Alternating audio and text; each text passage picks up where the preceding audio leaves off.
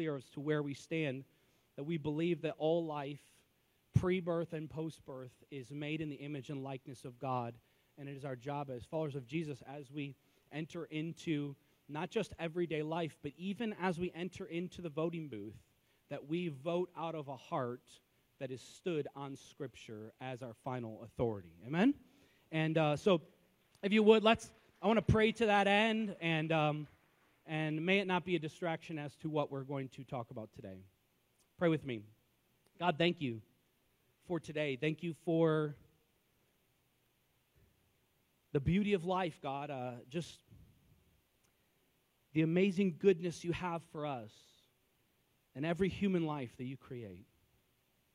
God, I ask that your word would stand firm in, um, in this generation, that your truth would go forward, that your heart would be expressed through your believers, even as we're going to talk about today, God. We are, we are called to be your people representing you in the world around us, and your kingdom is to be on display in this kingdom.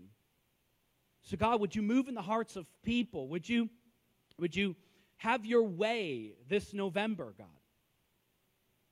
We're not calling for any political appeal, God. We're asking for your way to, to be um, to happen, God, to, to move forward through your people.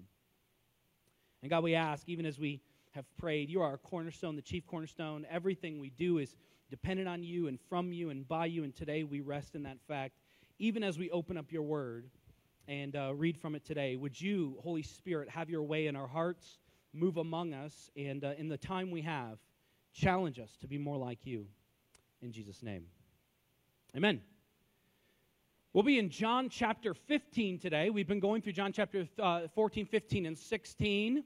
If you haven't been uh, around or you've been watching online or just joining us, that's okay too. We've been going through a series called the Follower's Trail Guide as we've been walking through John chapter 14, 15, and 16 as uh, we look at what is often called, well, called Jesus' farewell discourse as he's about to leave his disciples, and he wants to encourage them. He wants to prepare them for what lies ahead and their discipleship with him and how they should interact with the world and how they should move forward. And in all of that, uh, he leaves them with some truths to highly impact the way that they function as disciples. And we want you, as followers of Jesus, to be impacted by the words of Jesus that it might impact the way that you function and in your discipleship in every single day. And there's some amazing key aspects of discipleship we want you to see here today. In today's passage in John chapter 15, you will know well. If you've been around the church, I promise you, you'll know very well. And as I was thinking about today, I was thinking about the season we're in. Anybody been to an orchard already yet? Like a, a cider mill? You already been down that road? Awesome. Many of you have a lot to do still because uh, everybody goes. If you know, if you're in Michigan, you go to a cider mill in October. It's just what you do. You go pay an exorbitant amount of money to pick apples off the trees, do the work for the people, so that you can just have this amazing experience and get some Instagram photos. It's awesome. And you can pay overpriced to go jump on a, a, bounce house in an area that's locked off. I mean, it's awesome and wonderful. And uh, you can tell I love cider mills. I do really. I, I, think it's amazing and great. It's just they've been really, um, they're profiting off them a lot. It's awesome. Um, but in the season, we often love apples and we drink cider and donuts and all of that. And it just got me thinking about apple trees. And I want to just put forward a scenario in your mind. Just imagine for a moment you're like, enough's enough. I'm not paying to go pick apples. I'm going to plant my own apple tree. Forget this. And so you go to the store or wherever you buy an apple tree, and you go and you buy your apple tree and you take it home. And uh, say you have a, obviously you probably have a garage and you take the, the apple tree and it's in the little pot and you put it in the garage and you never put it outside where the sun can, can, can shine down on it. You never really give it any water. You never plant it in the ground where it can get some roots. And at the end of the day, every day you come out and you look at your apple tree and your apple tree's producing no fruit. And you just look at your apple tree and you're like, what are you doing? Your job is to produce fruit. Like, man, it's already, we're, we're two months into this. I got 10 more months, and I'm going to have to go back and pick my own apples again. Like, what are you doing? Grow some fruit. That we just would, it would be really, really dumb, right? I mean, if someone did that, you'd look at them sideways. Like, you actually think that your apple tree is going to produce fruit in the garage, out of the sun, with no water and no nutrients in the soil. You just think that just by product of being an apple tree, it's just going to be like, ah, boop, pop out an apple. And you see that we would look at that and be like, that's really, um, it's, it's not right thinking at the end of the day. Like something's wrong. That you would think that that's the process by which you would get fruit from an apple tree. And we laugh about it because it's funny. But the challenge I have is, as I believe there's so many people in the church today doing the same thing in the Christian life. With no nutrition of the Son, no water of the Spirit, no soil of the Father, whatever it might be. There, there's, there's no, no, no abiding relationship in Jesus. We're Christians. But it would be like bringing our apple tree into church once every couple weeks and having them sit in the service and thinking that that process is going to be the process by which fruit is going to come. And there is a generation of believers that is missing out in the abiding relationship with Jesus, the only thing by which we produce fruit. And we think that by product of hearing Jim yell at you for a few minutes and thinking hard on the things that we shouldn't do and we have to do, that by that we're going to produce fruit for the kingdom of God. And it is a lie from Satan. And Jesus has a much better way, as we're going to see today. He wants to remind his disciples that, that there's something that he calls them to. Actually, it's a proof of discipleship. And, and what he says it is, is producing fruit. It's byproduct of being a disciple. This is what I want you to see today. Disciples of Jesus produce fruitful lives. That's, that's, that, that's what the natural process of what should happen. I mean, just to see this really briefly in our passage, in verse 8 of chapter 15, it says this By this, my Father, Jesus is speaking, is glorified that you bear much proof or much fruit, and so prove to be my disciples. That part of the proof of being a follower of Jesus is the fruit that we produce. Now, we'll get into how that happens and all of that. But for Jesus, to be a disciple is to bear much fruit. It's just hand in hand, there's no in between. It's part and parcel. It's part of being a follower of Jesus is producing fruit. So the natural question we would ask next is like, what does Jesus even mean by bearing fruit? What does that look like? What exactly are we looking for? How do we produce fruit in Jesus' name? And all of that. I think the most important question would be the, the how do we do that? How do we engage with that? How does that actually happen? Well, to answer that, we're going to look at just the text today and see a couple of truths in the first 11 verses that Jesus calls us to that shows how and, and what it looks like to be a fruit making disciple. So look with me in verse 1, the first three verses is what Jesus says. He says, I am the true vine, and my Father is the vine dresser. Every branch in me that does not bear fruit, he takes away, and every branch that does bear fruit, he prunes, that it may bear more fruit. He says, Already you are clean because of the word that I have spoken to you.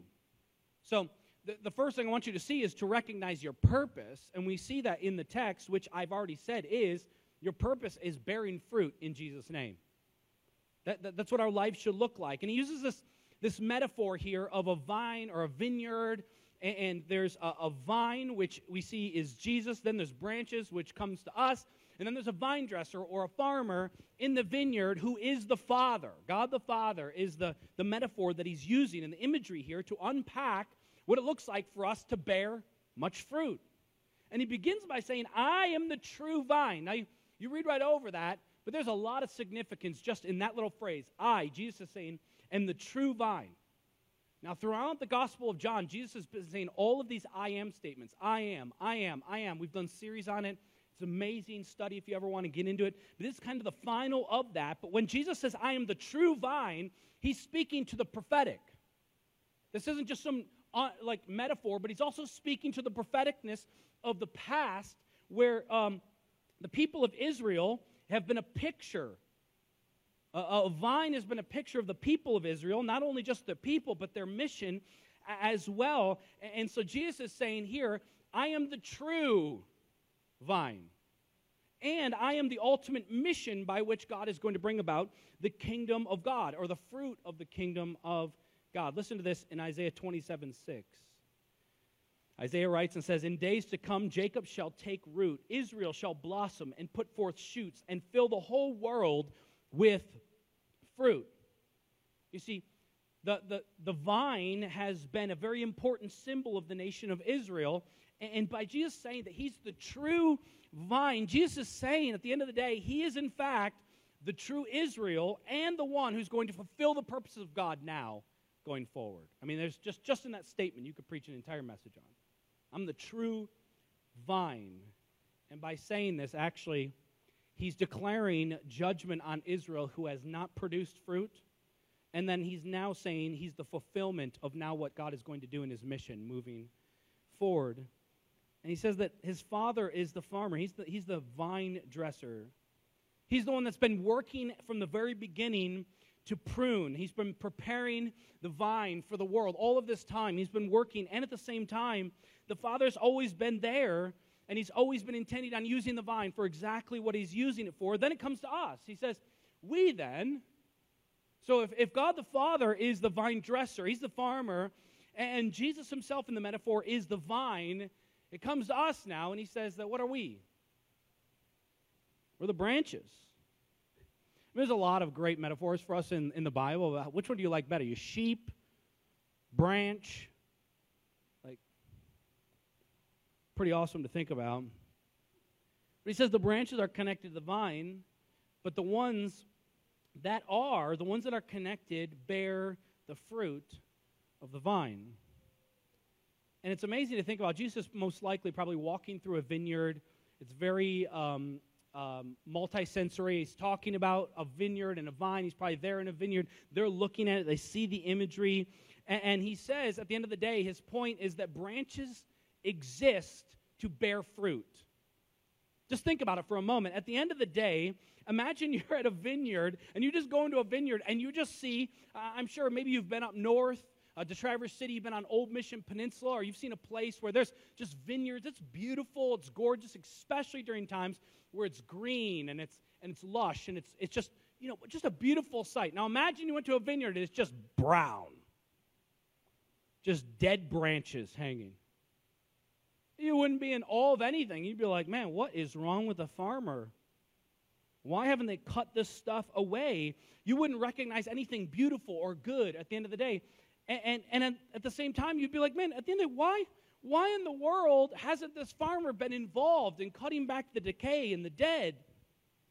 And the whole point within our text, the fact that the, that the father, the vine dresser, is one who not only prunes the ones who are producing fruit so they'll produce more fruit, and cutting away the dead branches so they don't hinder the growth of the vine, he's showing at the end of the day within the text the point of all of it at the end of the day is preparing or, producing, excuse me, fruit. If, if God the Father, if, if the vine dresser cared nothing about fruit, he would just let the dead branches lie and he would never prune the, bran- prune the branches, correct? At the end of the day, just the product of the way the text is produced or written or the way Jesus is teaching is showing that at the end of the day, his intention is that followers of Jesus would be connected to the vine and producing fruit. It reinforces the main point of the text. If they are the branches, the disciples, Jesus' point is really clear. When I'm gone, you're to abide in me, stay connected to the vine, and by product of that, you will produce much fruit. You see, the mission of God has always been to spread his glory to the ends of the earth. And it always has found its end, end goal or finds it within Jesus. But at the end of the day, it's demonstrated through the people of God who are united to him, who are abiding in him. At the end of the day, like the disciples, Jesus is about to leave. That God's goal was always to be fruitful and multiply. From Adam and Eve, he said, What? Be fruitful and multiply. He, he literally floods the earth, starts over. Noah's about to leave the boat. He says, What? Be fruitful and multiply. He tells Abraham, Hey, I am going to fill the earth with so many descendants that we're going to bless the world. And ultimately, that was going to come through Jesus. And then Jesus, just after this a little bit, when he leaves the earth, what does he tell his disciples in Matthew 28? All authority has been given to me. Now go and do what? I can't hear you. Uh, make disciples. It's the, it's the same language in a different way. Be fruitful and multiply. The goal of God has always been to fill the earth with His glory. It's ultimately found in Jesus, but it's produced often or, or always through the branches that are connected to Jesus. One uh, writer, as I was studying, said this. It's a helpful definition of what Jesus is talking about here. He says this The fruit Listen to this for a moment. The fruit of what Jesus is talking about here is the life of Jesus himself reproduced in the lives of the disciples in the midst of the life of the world. Did you catch that? The, the point of Jesus here is that the fruit is the life of Jesus himself reproduced in the lives of his disciples in the midst of the life of the world. At the end of the day, our purpose is to reproduce Jesus' life here in this kingdom that God might get glory here by people being invited into his kingdom and reproducing Jesus. At the end of the, at the, end of the day, it's one word to be Christ like. Maybe you've heard that before. That the more I'm like Jesus, the more that God is shown in the world and more glory is given to God and more people will be invited into the kingdom. At the end of the day, my job as a follower of Jesus in producing fruit is to be more like Jesus to reproduce Jesus in my own life? I'll just give you a simple question for you to ask, and you could ask it of any area of your life, but just ask this. When you look at an area of your life, ask this question If Jesus was doing this through me, would it look like what it looks like right now? If Jesus was doing this through me, would it look like this right now? So you just go down through your area. If, if Jesus was doing this through me, my work, would my job look like this, the way that I work? If Jesus was doing it through me. If you're a parent here today, or you're watching online, do you parent your kids the way Jesus would want you to? Are you engaging them? Are you discipling them? Are you are, are, you having spiritual conversations with them? Or do you just drop them off with Josh and kids ministry downstairs and hope they turn out good? Or you drop them off at Christian school and you hope that they're discipling them well? Or you just not doing anything at all and you just come to church and you hope one day they're going to just migrate into being like Jesus? I'll tell you right now, I never migrated into be like Jesus. My kids won't either. The, the way that you, you, you love your spouse is the way that Jesus would do it. I mean, Jesus already showed us a pretty clear picture. We're the bride, and he killed himself for us. So, so just lay that out there. Is that the way that we're, we're, we're operating in life? The way you date your partner, young people?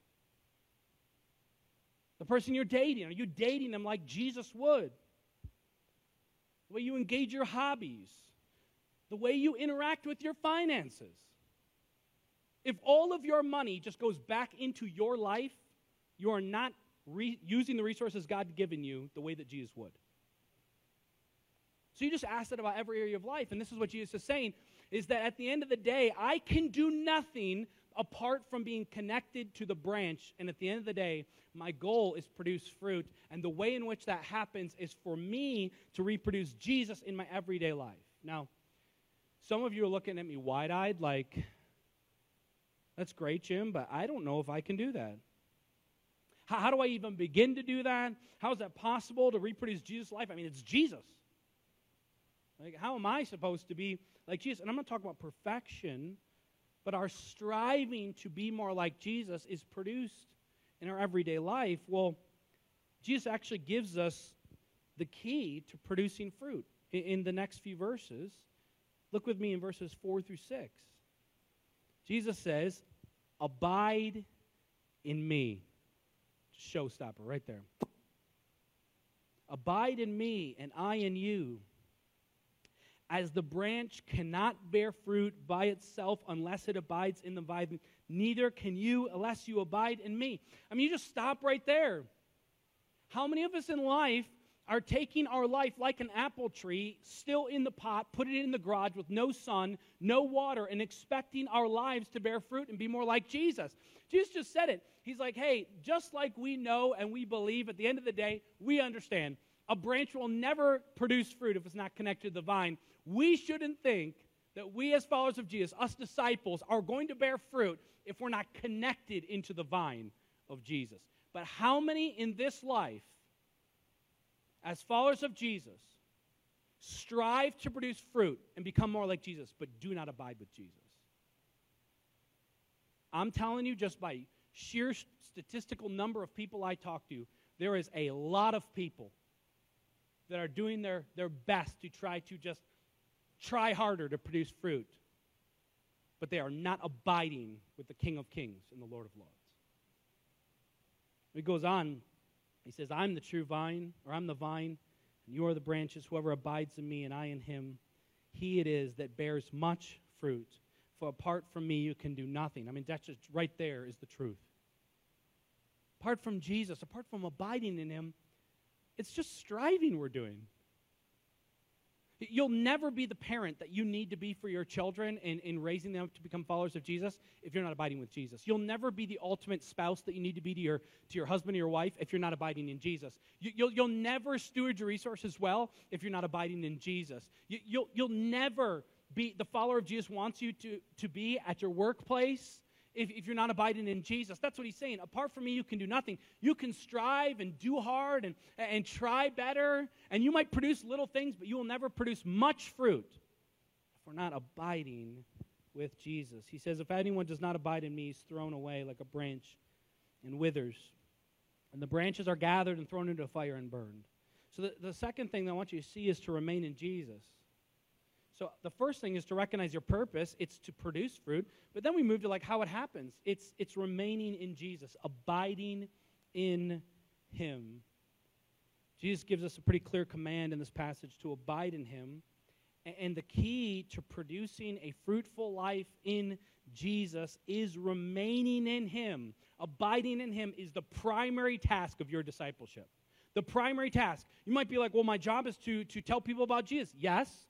My job is to, is to love others. Yes. Your primary job as a follower of Jesus, above all of those things, is to abide in Him, and you will naturally love other people the way you're supposed to. You will naturally share the gospel. You will naturally come out of you. You will produce much fruit by abiding in Him.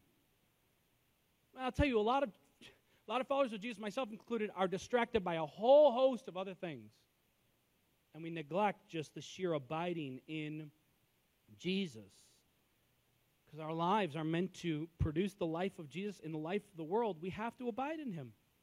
This is what Jesus is calling us to.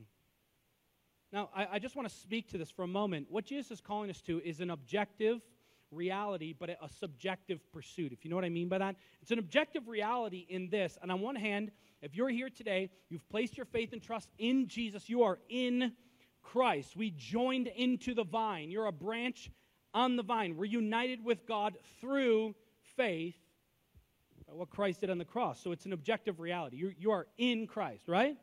But there's a big difference between that at the end of the day to the abiding subjective pursuit as well. Yes, there's an objective reality that I'm looking at a host of people, hundreds of people here this morning, that are probably in Christ. They've placed their faith and trust in Jesus. That's an objective reality. The difference is there's a subjective pursuit in the reality of abiding. That yes, I'm in Christ, I'm attached to the vine, but that doesn't mean you're going to bear much fruit just because now you're a follower of Jesus. No, this is why it comes as a command. Why is Jesus commanding for us to abide in Him? He says, You're already clean. He already told the disciples, You're already clean. You're already in Christ. So why is he now telling them to abide? He's not calling them to, to give their lives to Jesus. No, he's calling them to this subjective pursuit of pursuing Jesus, abiding with him. Think about it as your in your marriage relationship. If you're married here today, if you're not, let me give you just some free wisdom. Okay? The day that you on whatever day it is for you, walked down an aisle or stood before a group or were at the courthouse or you went to the Bahamas, however you did it, you entered into a marriage relationship with someone. And on that day, there's a, an objective reality that you are now together in marriage. You are bound together legally, spiritually. You are now together in marriage. But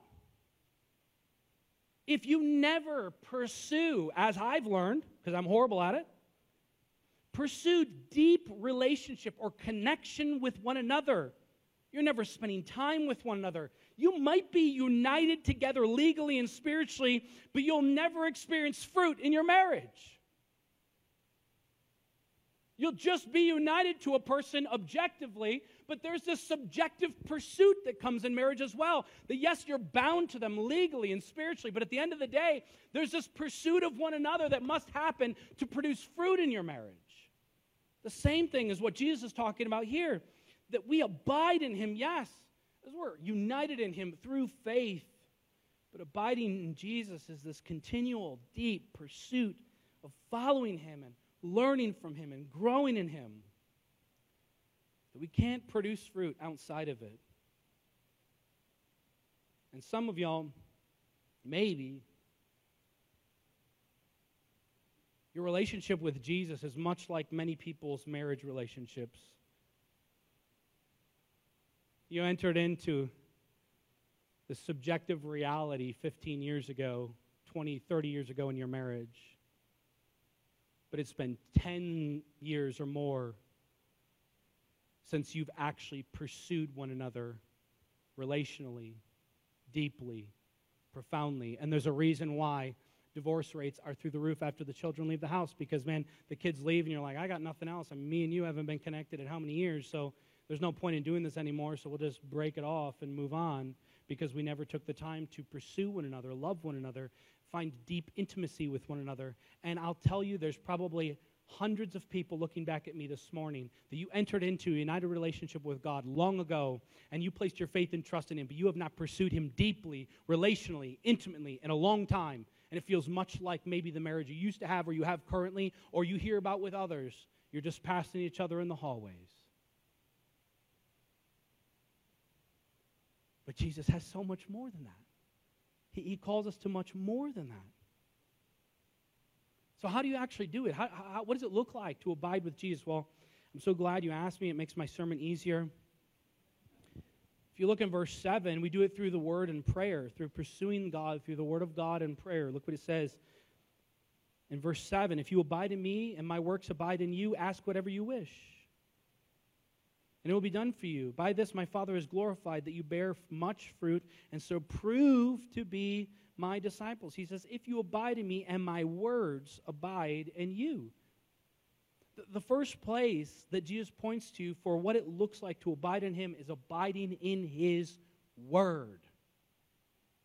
In his words. What we have now is beautiful in his words. You, cannot produce the life of Jesus in our lives if we don't know the words and the ways of Jesus. Like, how am I supposed to reproduce Jesus in the day to day operational of my life, living every single day in work and in marriage and in family life and in my kids' travel soccer and, and people I see at Starbucks? How am I supposed to reproduce Jesus in my life if I'm not actually seeing the playbook of how Jesus lived his life and what he calls us to in the Word of God. And even much more than that, there's a supernatural power that we believe about the Word of God that it is living and active and sharper than a double edged sword. And every time I open it, it should connect with my heart and soul and convict me and move me and renew my mind. My favorite passage in all Scripture is Romans chapter 12. I appeal to you, therefore, brothers, by the mercies of God, present your bodies as a living sacrifice, holy and acceptable to God, which is your spiritual worship. And he says, don't be transformed by this world, but be, or don't be conformed to this world, excuse me, but be transformed by the renewing of your mind. What is the renewing of your mind? I love that. The word transformed, I've shared with you before, is this, this where we get our word metamorphosis. Anybody know what happens with that? This ugly little caterpillar becomes this beautiful butterfly. And it's speaking to the reality of what happens when I get into the Word of God and my mind is renewed, that there's this inward transformation that happens like in a cocoon. And I am an ugly, ugly caterpillar, and my, my heart and soul are dark. But the renewing of my mind by the supernatural power of the Word of God and the Spirit of God combined renews my mind and my heart so that out of that cocoon comes a beautiful butterfly and a display of Christ to the world. This is what he's saying through his word and through prayer. That fruit bearing Christians abide in God's word. We study the word of God, we memorize it, we deeply think on it so we can become more like Jesus. And then, secondly, in prayer, he says, whatever we ask, it will be done. We talked a little bit about this last week, and I'll just speak to it for a moment. When God's word abides in us, it changes the way we pray because we start to pray God's will over our situations and our lives, not just our own. It transforms the way we think, it transforms the way we act and walk and live. And I'll tell you at the end of the day, if we are to produce fruit in our everyday lives, we have to regularly be engaging the Word of God. And I'll just say this for a moment. It can be really easy reading this passage and at the end of the day say, man, I want to do something for God. So I need to abide in Him and read the Word of God so that I can produce fruit. Can I just tell you that's backwards? The emphasis on the text is about abiding, not producing. We, in our culture and the way we think, we often think about greater production. How can I be a greater producing Christian? How can I be the most fruitful Christian in the world? Well, I have to read my Bible every day. I'm going to read it three times a day. I'm going to pray, and I'm just going to fast, and I just want to produce more fruit. No, that's not the point. At the end of the day, the whole point at the end of the day is abiding. We were made to abide with Jesus. And if we just focused on being with Jesus, abiding with Him, we will naturally produce fruits. Not only that, in, in the last part, in the last couple verses, in just a moment I have, we also produce fruit by love and obedience. Through love and obedience, this is what Jesus says As the Father has loved me, so I have loved you. Abide in my love. If you keep my commandments, you will abide in my love, just as I have kept my Father's commandments and abide in his love. These things I have spoken to you, that my joy may be in you and your joy may be full. That man, in walking in obedience and love with God, that is where my joy is found. Jesus loves you as a disciple, just as the Father loves him.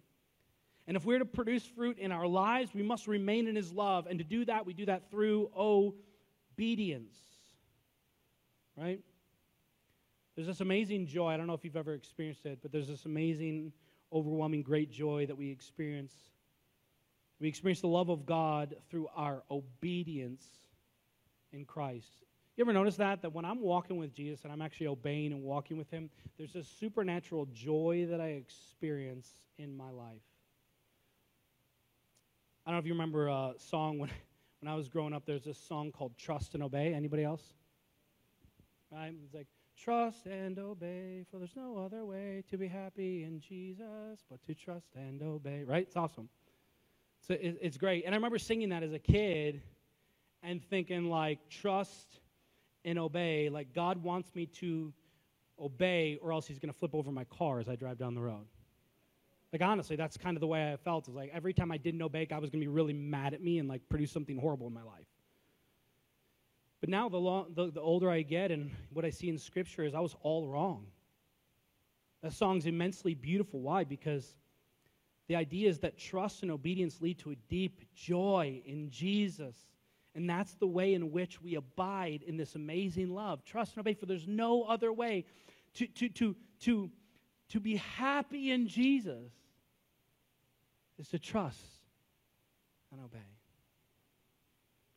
Man, can I tell you, believer, you're not intended just to exist. Jesus didn't come, give his life on the cross, so that you can just exist, go to your job with no purpose, come to church every couple of Sundays, and just exist. I'll close with this. One writer wrote about this topic. He said this The Christian's purpose is not simply to exist, to find enjoyment in their private spiritual quest or moral program, but to participate in the fruit bearing task required throughout God's vineyard. The fruit of the Christian is, to, is participation in the mission of God through the church and to the world. Our purpose is to produce fruit. But we don't just do that by trying harder or doing more or stop sinning or doing other things. We do that by having a deep, profound pursuit in Jesus and abiding in Him, walking in faith with Him with a word and prayer, and walking in trust and obedience with Him. And our abiding in Jesus, if that is our focus, we will naturally be fruit bearing Christians that God is pruning and producing much fruit. That is my heart for us today. And today, if you're, here and, and, and that has not been your pursuit for a while, or, or maybe you've been here and, and it has a little bit, but man, God is just doing more in your life, we're going to sing a song, and at the end of the day, uh, we're going to sing a phrase in the song that I'm running to your arms. And maybe today, that is your response, just to run to God Say, God, man, today, I, I, it's been a while. When, when Jim shared that metaphor of being married for a long period of time and just walking and past each other in the hallway, God, that's been me and you for a long time, but I don't want it to be like that. God, I want to I wanna deeply pursue you. I want to be found in you. I want to abide with you, Lord. And maybe today, just by you standing in, in, this, in this church, declaring to the Lord, man, I'm running to you. That's your sign to the Lord. Like today, I want it to be different, Lord, moving forward. And my heart is that we would be a church that abides in Jesus, and by product of that, we're a church that produces much fruit for the kingdom of God as you are seen Christ like in every aspect of your life as you move forward in the kingdom of God. Let's pray together. Holy Spirit, we thank you for today. We thank you for your presence in this place, your use of broken people like myself for your kingdom purposes. Forgive me, Father. Forgive all of us for much many periods in our lives where we just exist and we're not actually deeply pursuing you. We just rest in this objective reality that we're in you, but we're not like subjectively pursuing your heart and longing to abide with you. And by product, we're living fruitless lives. Jesus, pursue us, engage us, convict us, and call us, Lord, even as we sing. It's in Jesus' great name we pray. Amen.